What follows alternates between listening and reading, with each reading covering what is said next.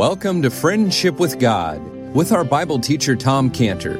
Today's message and previous messages can be listened to or downloaded for free at friendshipwithgod.org. Friendshipwithgod.org. You can also obtain free resources from Tom Cantor and view our online bookstore at friendshipwithgod.org or call us at 800 247 3051. 800 247 3051. Tom Cantor also has a daily devotional verse that comes out each day by email and on Facebook. To receive this small daily devotional verse that Tom Cantor puts out, you can sign up at friendshipwithgod.org, friendshipwithgod.org, or find Tom Cantor on Facebook by searching for Tom Cantor and Friendship with God. Now, here is our Bible teacher, Tom Cantor. Well, let's look to the Lord. Father, we, we come to you now, Lord, and we are so much needing you. We need Jesus. We need, Lord, to see you this morning, just right now, Lord, on the cross, dying for our sins. And so we pray, Lord, that as we we we open your word, we open your heart, open our hearts to your word, that you would, Lord, bring us back to Calvary. Lord, as we take these elements soon and we reach our hand, bring us into a participation. Lord, to say with our hands, we believe we have received you and we worship you for going to the cross for us. Prepare our hearts now for the communion we pray in Jesus' name. Amen.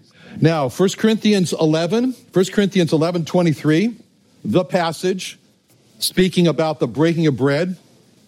And so important for us to once again fix our minds. You know, we've heard this passage so many times, but this is the danger we face in the Word of God is that we can become overfamiliar. So that right away when we hear something or start right away just, oh, I know that. Oh, yeah, I know. Uh, click. And click is the door being closed. And so we want to just come and pretend we've never read this before. We've never heard of this before. This is the first time and the thrill of the discovery for the first time. That's what we want. So let's read 1 Corinthians 11, 23. For I have received of the Lord that which also I delivered unto you, that the Lord Jesus, the same night in which he was betrayed, took bread. And when he had given thanks, he brake it and said, Take, eat, this is my body, which is broken for you. This do in remembrance of me. After the same manner also, he took the cup when he had supped, saying, This cup is the New Testament in my blood. This do ye as oft as you drink it in remembrance of me. For as often as you eat this bread and drink this cup, ye do show the Lord's death till he come.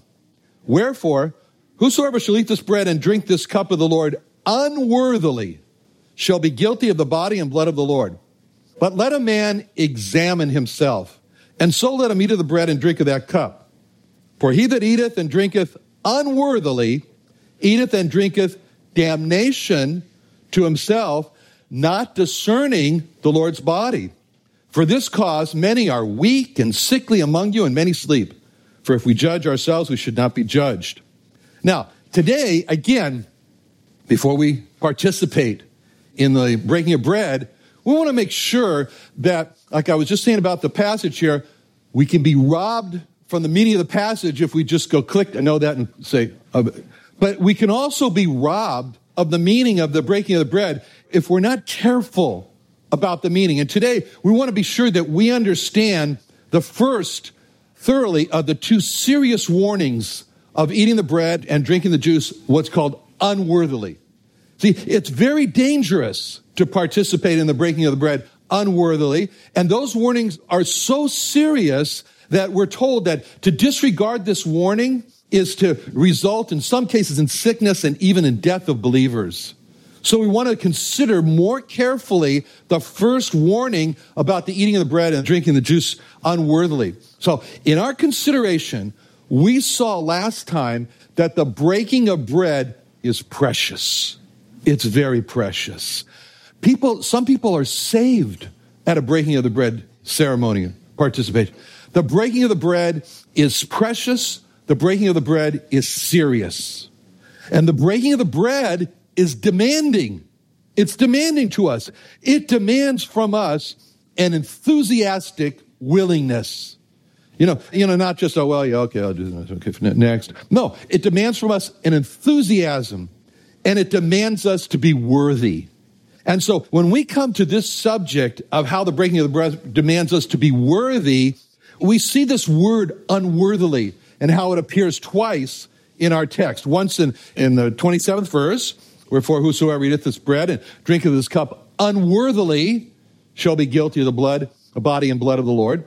And then verse 28, but let, let a man examine himself and so let him eat of this bread and drink of this cup. Sorry, that, and then further on down the second one, but we're really concentrating on the first one. So this first case of unworthily in verse 27, whosoever eats this bread and drinks this cup of the Lord unworthily, that's what happens when a person, in verse 27, that's what happens when a person does not do verse 28 which is let a man examine himself. This is the first warning we saw. And, and that's, and that's what we, when we come to this table. So what we don't want to do is to disregard personal sin. And the first requirement to coming to the table is to deal with personal sin. And no one should come to this table and do what David uh, warned about in Psalm 66, 18, when he said, if I regard iniquity in my heart. He goes on to say, the Lord will not hear me. The Hebrew word, therefore, regard, is the common word for see. Uh, uh, just see, just see. So in other words, and, and that, that word is all throughout the Bible, but it first appears in the fourth verse of Genesis 1 when it said, and the Lord saw, Genesis 1 4, the Lord saw the light, that it was good. That's, that's the word. And it saw. He divided the light from the dark. So when we understand that, then we can say that Psalm 66, 18 is really this. If I see iniquity in my heart, the Lord will not hear me. God has a way. He has a way to make us see sin in our hearts.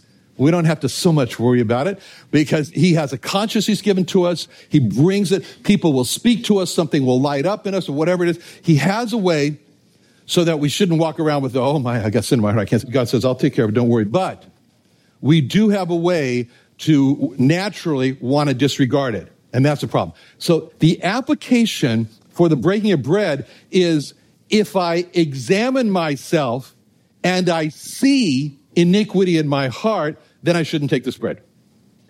Because eh, I shouldn't. If I examine myself and I see iniquity in my heart that's not forgiven, then I should not participate.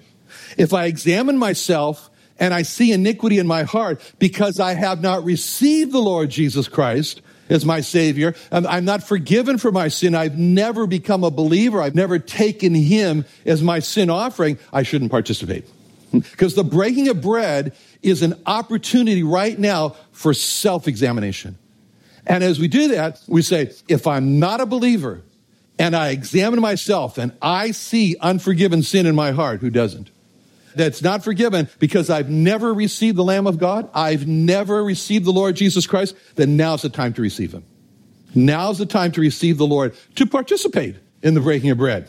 And if I am a believer and I examine myself and I see iniquity in my heart that's not forgiven because I haven't confessed my sin, then now's the time. This is the time. This is the opportunity time to confront sin so that I can now participate in the breaking of bread. In order to to take to heart this first warning for the breaking of bread, we have to examine ourselves. We have to examine our hearts and see if there's sin in our hearts, and then we have to confront sin. You know, confrontation is not pleasant, but it's necessary. And, and, and naturally, who likes confrontation? I mean, some people do, I guess, but they're the ones who are always arguing with us. Anyway, we, we, naturally, we don't like confrontation.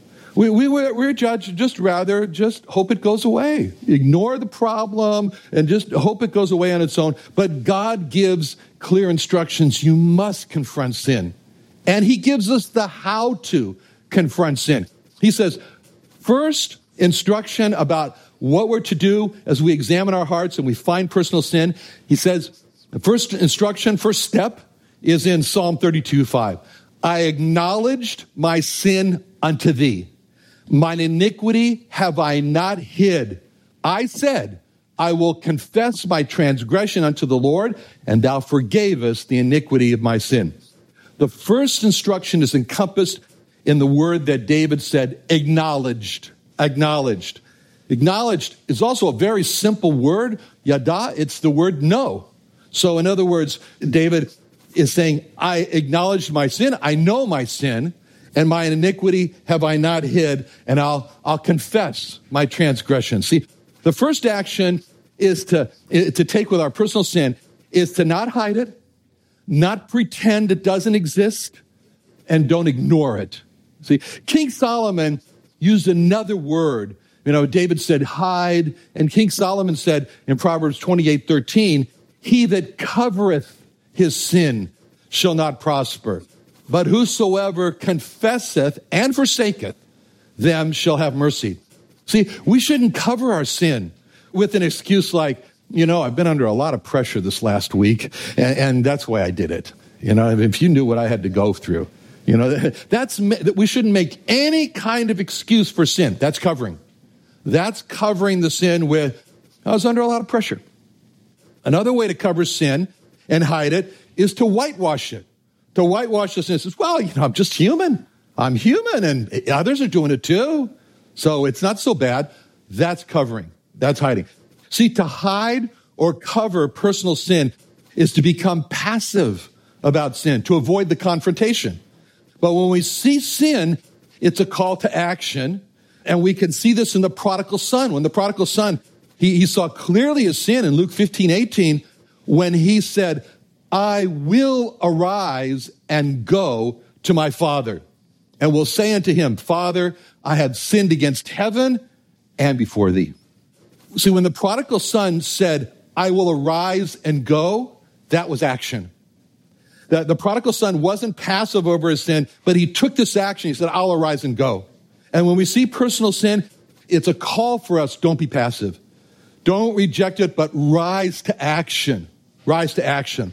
So the first step is to keep sin front and center. Front and center in our view, and to not let ourselves get distracted away, uh, you know, from sin, but we let it stay right in front of us. We don't ignore it.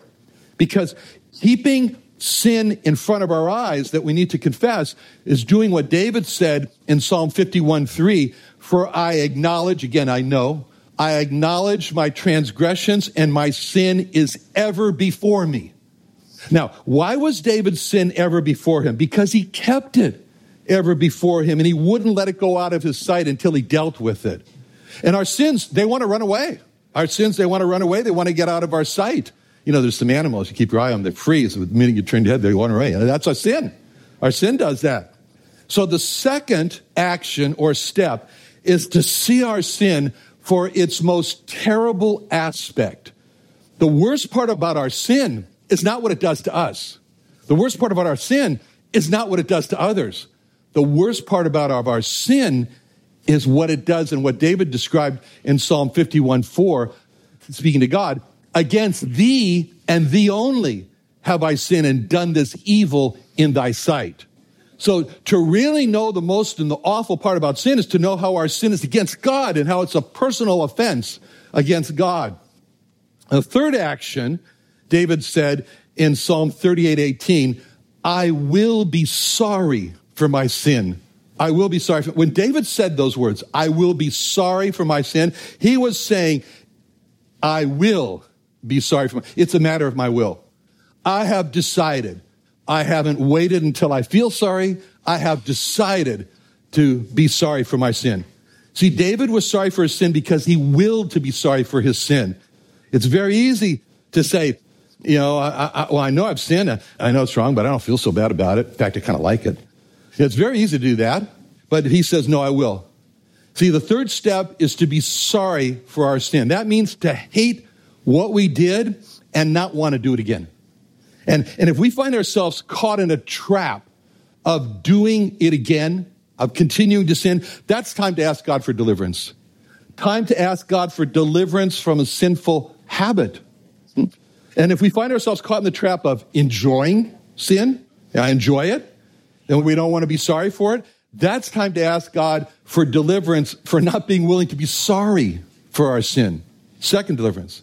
A fourth action for sin is seen in what David said again in Psalm 38 18. He says, I will declare my iniquity.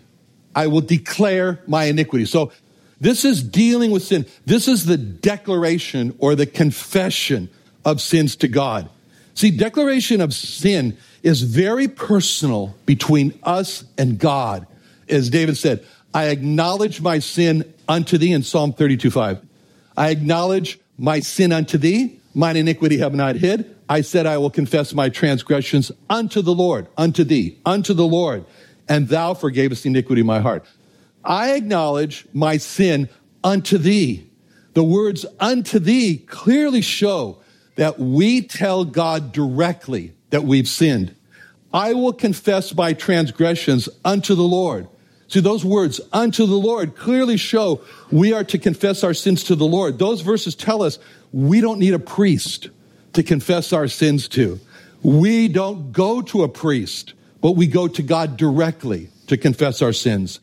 Those verses tell us we don't need a confessional booth to declare our sins. We declare our sins directly to God.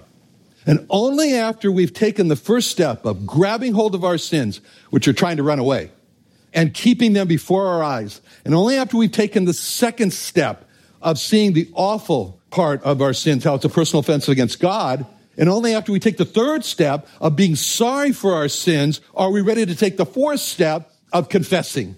You know, so often we, we, we, we sin and we just say, oh, race right to the fourth step. Well, you know, if you just, yeah, fine, you know, I'm sorry. You know, I, I confess my sin to you. But, but there is a sequence. And the fifth step is seen in Psalm 25, 18. Psalm 25, 18.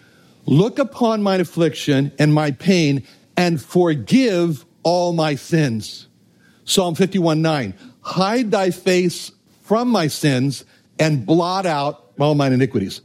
See, this fifth step is to ask God for forgiveness. So the fourth step is declare. The fifth step is ask God for forgiveness. Ask God for forgiveness.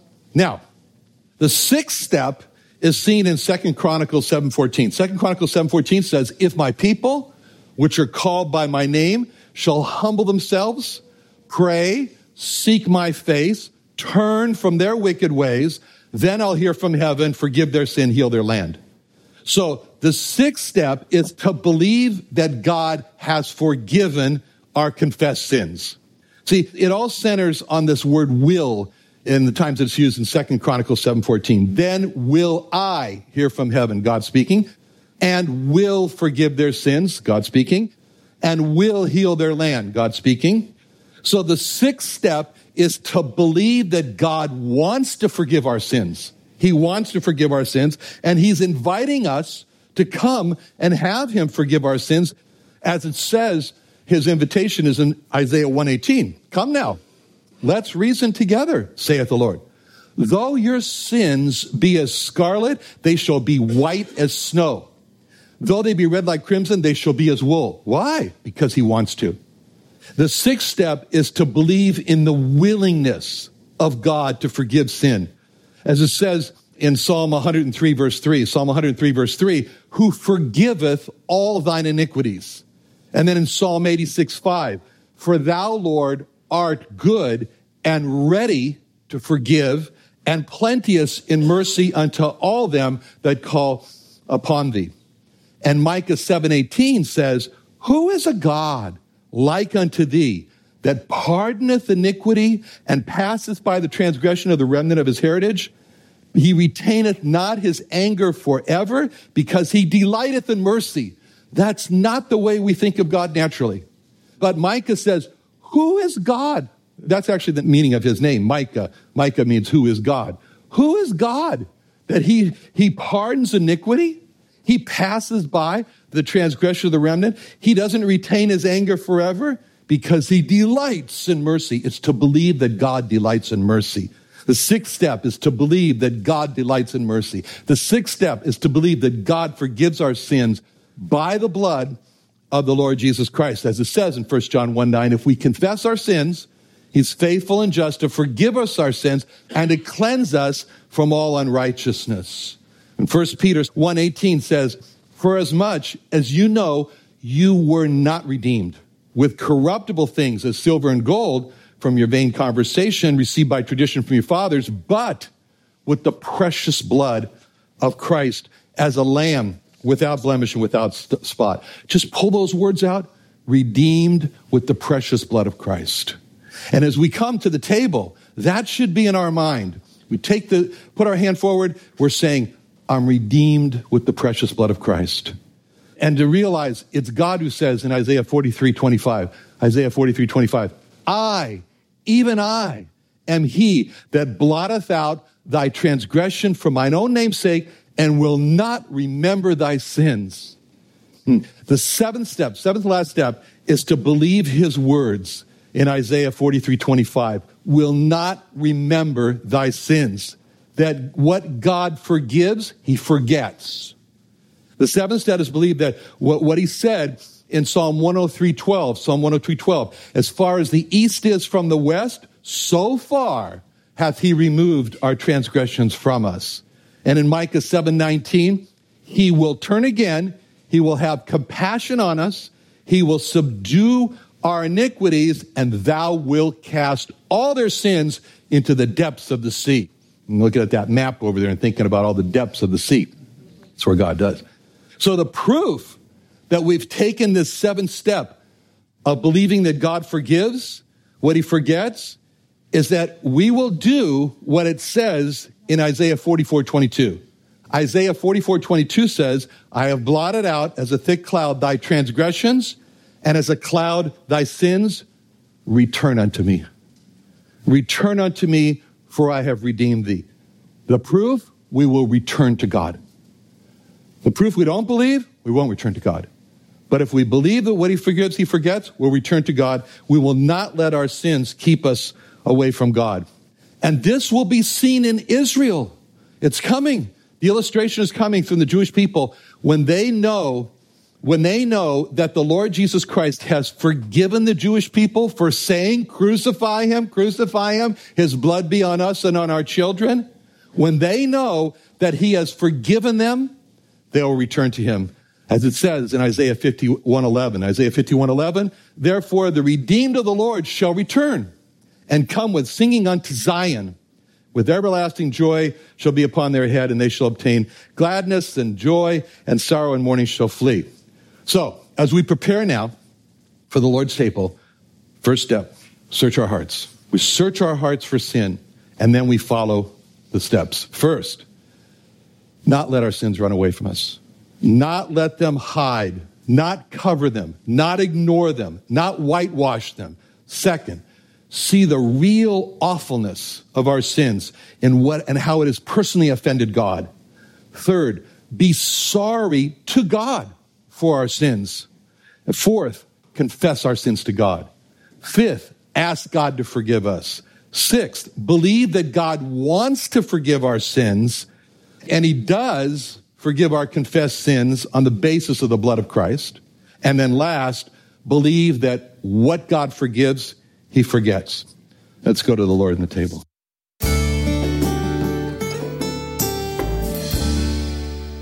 Another wonderful day studying the Bible with our Bible teacher Tom Cantor here on Friendship with God. Don't forget that today's message and previous messages can be listened and downloaded for free at friendshipwithgod.org, friendshipwithgod.org. You can also go online to find free resources from Tom Cantor and our online bookstore at friendshipwithgod.org. You can also find Tom Cantor on Facebook, and you can also go to friendshipwithgod.org to sign up for his daily devotional verse. Tom Cantor is also the founder of Israel Restoration Ministries. You can visit that website at israelrestoration.org. Or you can write Tom Cantor at P.O. Box 711 330, P.O. Box 711 330, Santee, California. That's S A N T E E, Santee, California 92071.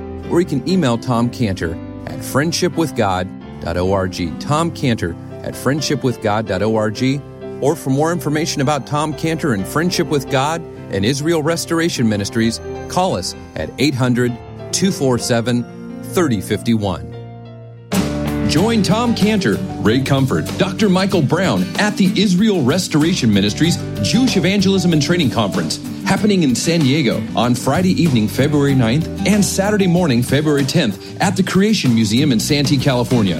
Learn from great Bible teachers like radio host Tom Cantor from Friendship with God, as well as world renowned Jewish evangelist Ray Comfort, radio host Dr. Michael Brown, director of Jews for Jesus Israel Dan Sered, Friends of Israel field director Steve Herzig, Pastor Leo Giovinetti, and many others. Cost for this two day conference is only $25, which covers all speakers, food, and materials. So register today to hear Tom Cantor, Ray Comfort, Dr. Michael Brown, Jews for Jesus, and Friends of Israel on how we can reach the lost people of America and Israel on February 9th and 10th. Call us at 619 599 1104, 619 599 1104, or sign up at reachisrael.com. Reachisrael.com.